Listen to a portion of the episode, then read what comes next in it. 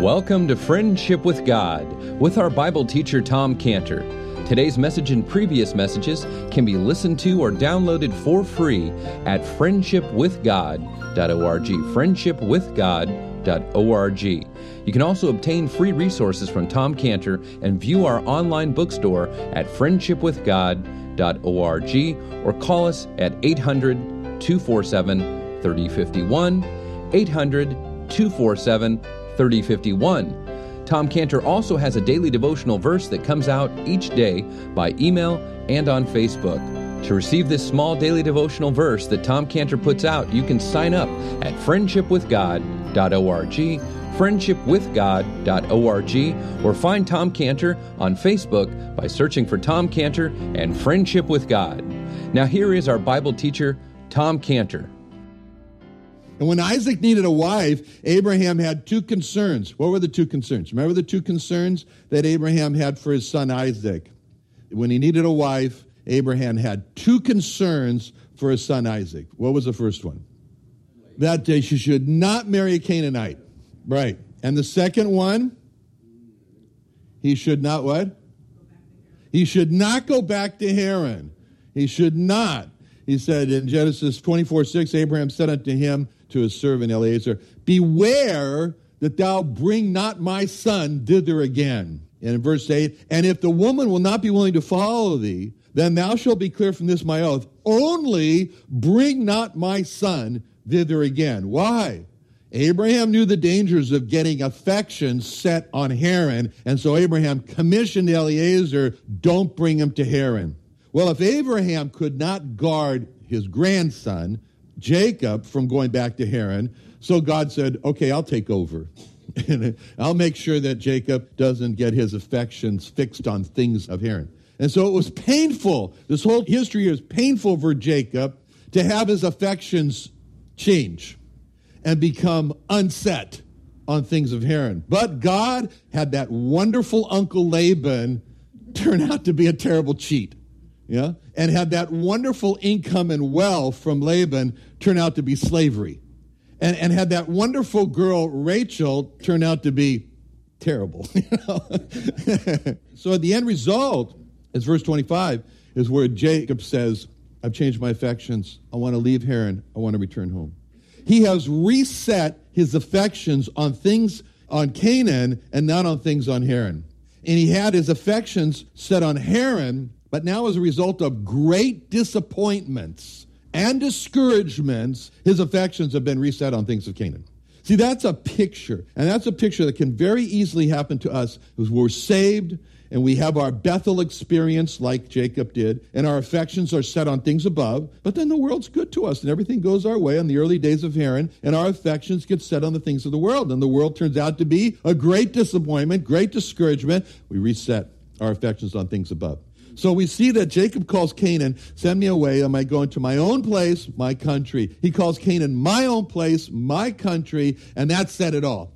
Because what he was saying there says, you know, I used to call Haran my own place and my new country, but with all the idolatry, the deception, the bondage, the bitterness, and the fighting that I've had here, I've come to see that Haran is not my place, it's not my country. And Haran has just made me want to go to my place and my country. I'm not of Haran. I'm of Canaan. That's what he's saying there in verse 25. That's what happens to us.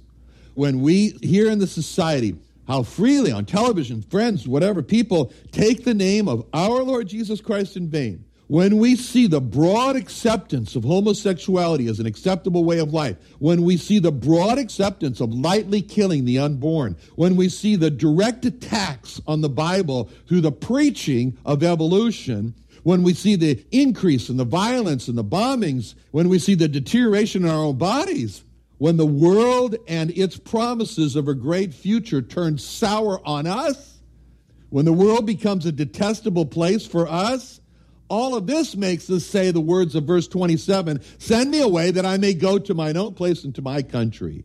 And when Haran became a detestable place for Jacob, he changed his view of how he saw himself in Haran. In the early days, he saw himself as coming to Haran as his new home, but now he uses one word to describe himself in Haran. It's a word that he actually sent as a message to Esau in a couple chapters later, in Genesis 32, verse 4, where he tells the messengers, he commanded them, saying, Thus shall you speak unto my Lord Esau, thy servant Jacob saith thus, I have sojourned with Laban and stayed there until now. That's the word. He sees himself now as having sojourned. The Hebrew word for sojourn is ger, and it has the meaning of turning aside. You're going off this direction. I'm walking down here like that. Ger. I turn over in the pew here. Talk to Sam. that's ger. See, that's what it means. It's a turning aside. Eh? Maybe I'm going down here and I'm turning aside. I'm going to take a rest. I'm going to take a, uh, have something to eat but I have intention to get back on the road again. That's Ger. That's a picture for us, just like John Bunyan's Pilgrim's Progress. He's saved. What does he do? He starts off the celestial city, starts on the road to heaven. And the world, you know, going along there, he turns aside. And the dictionary defines sojourn as a place where a person lives temporarily or as on a visit. To sojourn is to stay for a while on a temporary basis. That's how the life of Abraham was. It says in Hebrews 11, 9 through 10, by faith he sojourned in the land of promise as in a strange country, dwelling in tabernacles with Isaac and Jacob, the heirs with him of the same promise. For he looked for a city which hath foundations, whose builder and maker is God. And then in verse 13, these all died in faith, not having received the promise, but having seen them afar off and were persuaded of them and embraced them. How can you embrace something afar off? You can. And confessed that they were strangers and pilgrims on the earth. For they that say th- such things declare plainly they seek country. For truly, if they had been mindful of that country from whence they came out, they might have had opportunity to have returned. See? So these verses from Hebrews 11 here, they teach us about how we should live our lives on earth. The first way we should live our life on earth is like Abraham, by faith he sojourned. What does that mean? By faith he sojourned. Best way to see that is to sojourned as not settling down and to see faith as belief.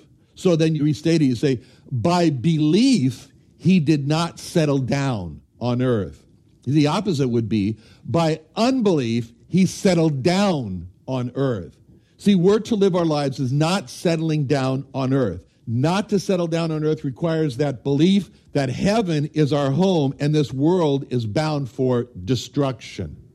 And if we order our lives in a way where we settle down on earth, as if this is going to be our home forever, we fall into the by unbelief we settle down on earth. So the first way we should live our lives is by faith we sojourn. Second, it says that Abraham lived as in a strange country. He saw the country he lived in as strange.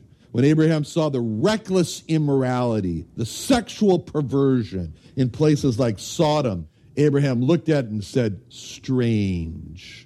When, when we read that Abraham was dwelling in tabernacles, he was living in tents.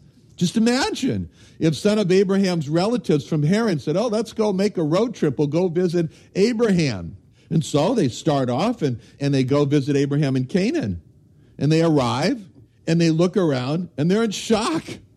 And they said, Abraham, I'm surprised at you. This place is a dump. You know, with all your wealth, why are you living in these tents? Build yourself a nice house. You can afford it. Why are you living like this? You know what Abraham would say? Abraham would turn around and say, I don't feel badly because I haven't built myself a nice house. I, I don't feel like I'm missing out on life. Abraham say, I'm living like this in these temporary tents because I'm looking for God's city.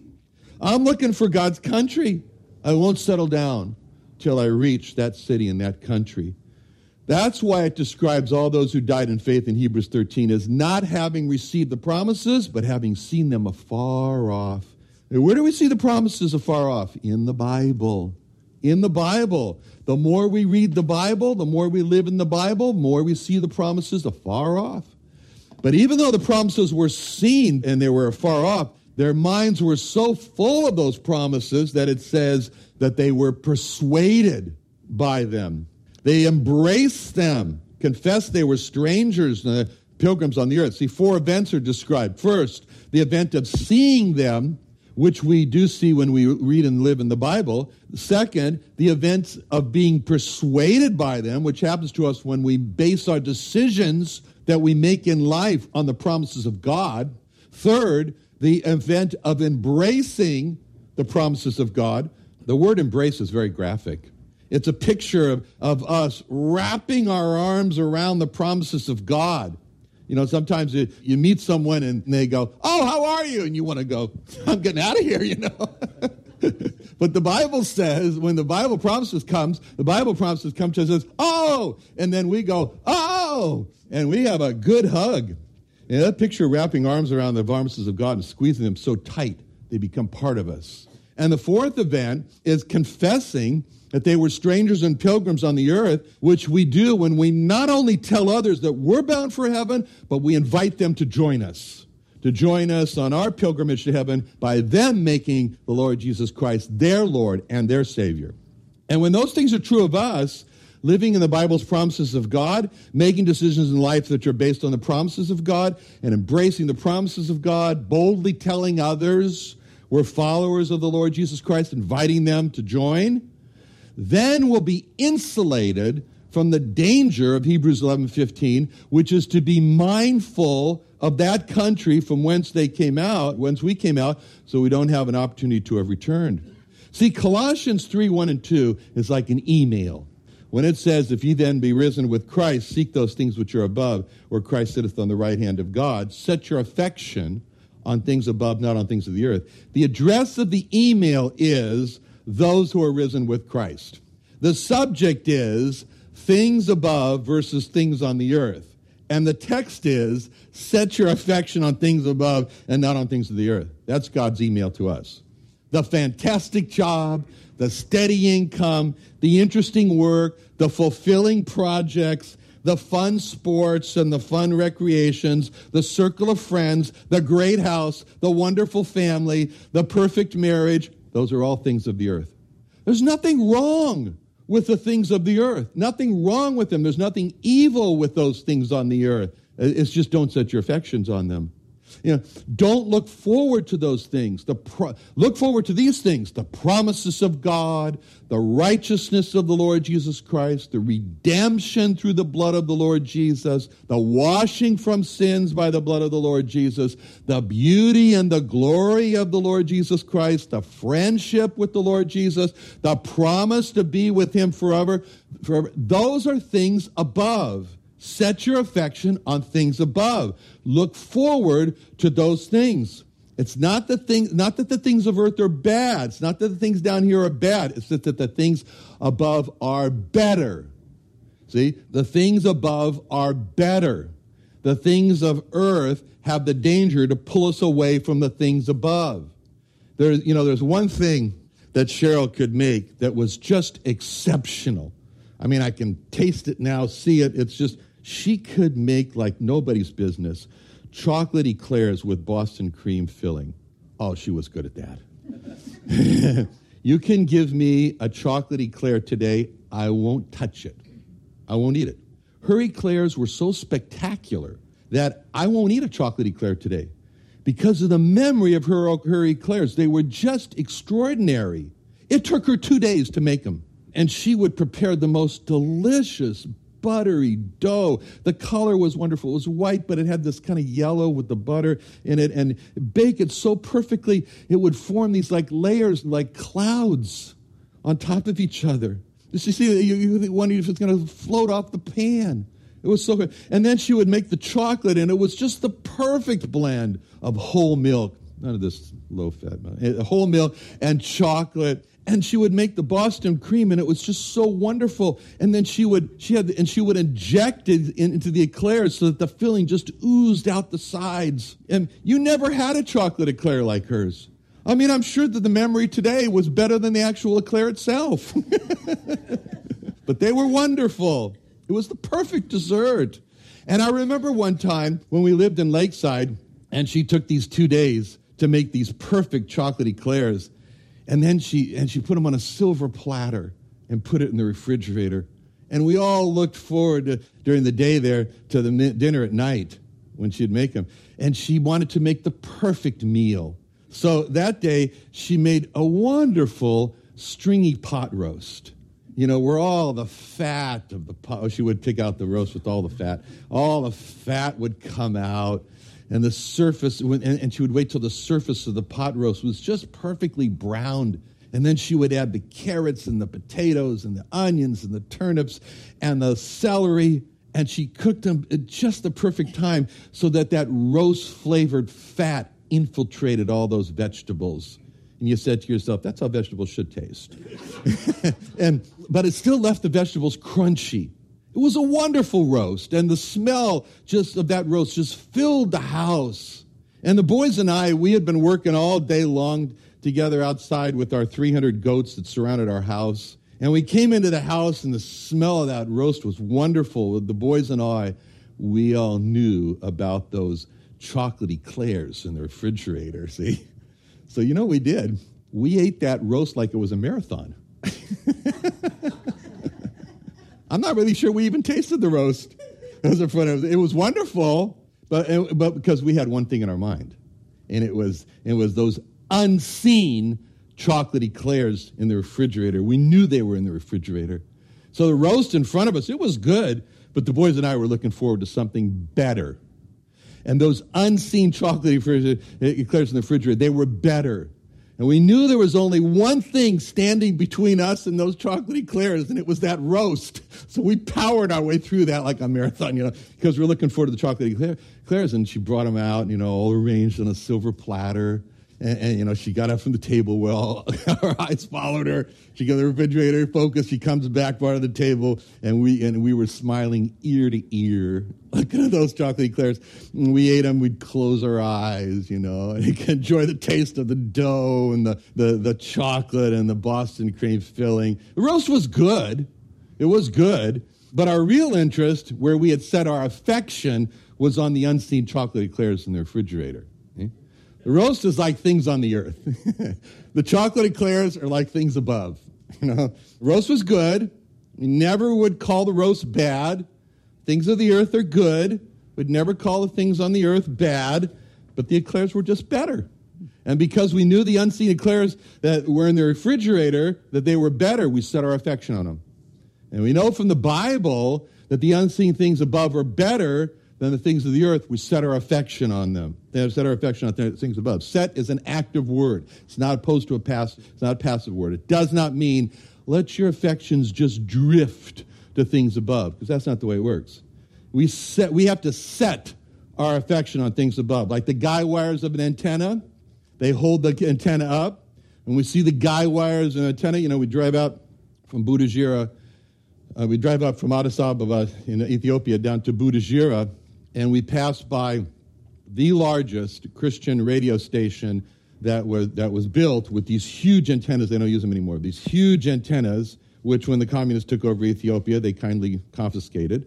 But anyway, and when we drive out there and you see these guy wires, and you think to yourself, you know, there's big winds that come across this Rift Valley.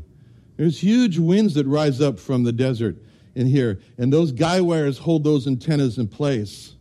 And it, when we read the word set in Colossians 3:1, we think of the pull and the tension that there's going to be on our lives, where there's a pull and a tension for us to enter into a total love affair with the things of the earth.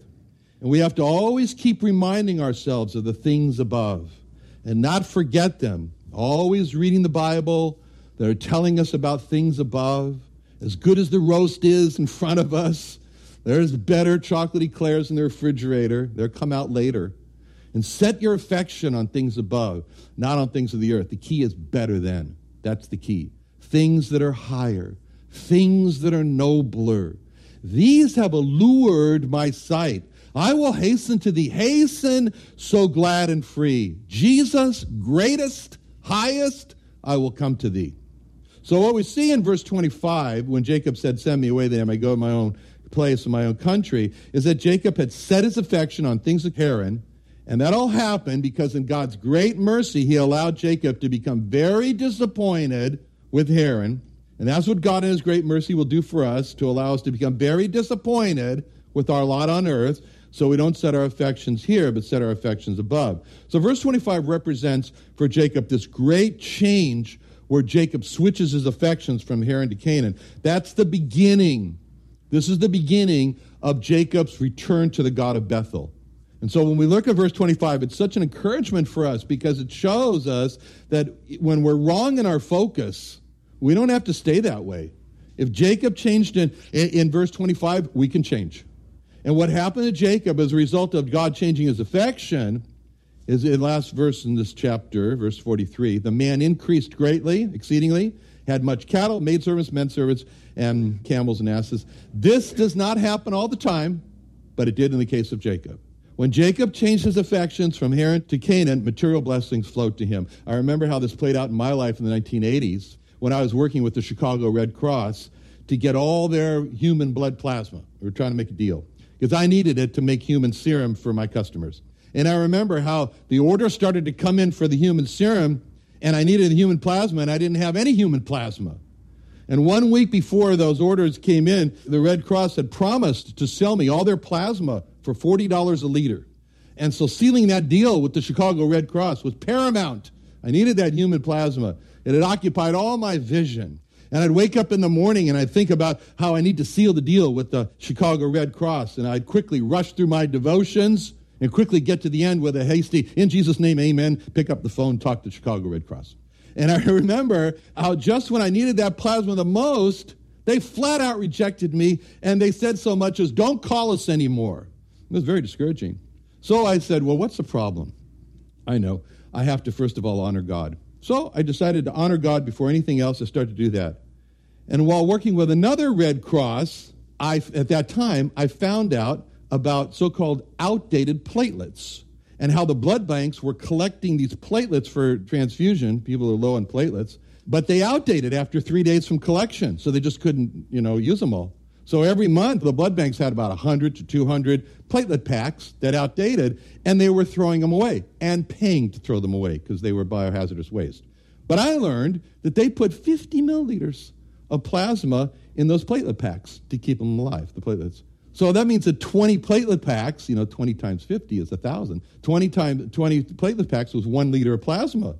So I called them up and I said, I'll give you 25 cents for each one. And then you don't have to pay for hazardous waste. They thought, that's great. And after a while, I ended up buying half a million platelet packs per year, uh, 500,000 platelet packs per year. That gave me 25,000 liters of plasma per year for a cost of $125,000, where the normal price is $40 a liter, so those 25,000 liters would have cost a million dollars. So I was saving $875,000 per year with my secret source of plasma. And then I found somebody who would buy the platelets. it seemed better. so now it was free. and sales increased by 35%. Why? All because I set my affections that year above and not on things of the earth. And God said, okay, now I can trust you. And now I can trust you with material things because I know that you're not going to change your affections. So I trust Jacob now that he wants to go back. Let's pray. Father, thank you so much for uh, being involved with Jacob and loving him and staying with him and working with him and, and not getting disgusted and walking away, but to make things happen to he get straightened out. And that gives us great encouragement this morning in Jesus' name. Amen.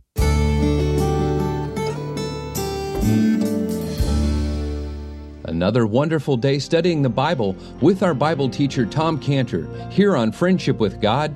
Don't forget that today's message and previous messages can be listened and downloaded for free at friendshipwithgod.org. Friendshipwithgod.org. You can also go online to find free resources from Tom Cantor and our online bookstore at friendshipwithgod.org. You can also find Tom Cantor on Facebook, and you can also go to friendshipwithgod.org to sign up for his daily devotional verse. Now, Tom Cantor is also the founder of Israel Restoration Ministries. You can visit that website at israelrestoration.org. Or you can write Tom Cantor at P.O. Box 711 330, P.O. Box 711 330, Santee, California. That's S A N T E E, Santee, California 92071. Or you can email Tom Cantor at friendshipwithgod.org. Tom Cantor at friendshipwithgod.org. Or for more information about Tom Cantor and Friendship with God and Israel Restoration Ministries, call us at 800 247 3051. Tom Cantor, founder of Israel Restoration Ministries and our Bible teacher on the Friendship with God radio program, has created the Friendship with God Study and Reference Bible. It's a King James study and reference Bible with over 2,200 total pages, 13 and a half point large font, and has over 600 pages of Bible helps and resources. It has Hebrew root notations in the Old Testament and over 30,000 Bible column and inline scripture references. It also includes daily bread reading notations, a tour of the Bible scripture journey, 12 custom made full color maps, and a full color 9 page History of Israel timeline map. Not to mention incredible concordance and the most popular Bible scripture references section, Bible reference help section, and hundreds and hundreds of other personalized pages from Tom Cantor to grow your friendship with God. It's printed on Finland thin paper printing technology and covered in a black lambskin leather cover with gold lettering. To order your Friendship with God Study and Reference Bible, go to our homepage on friendshipwithgod.org. Friendshipwithgod.org.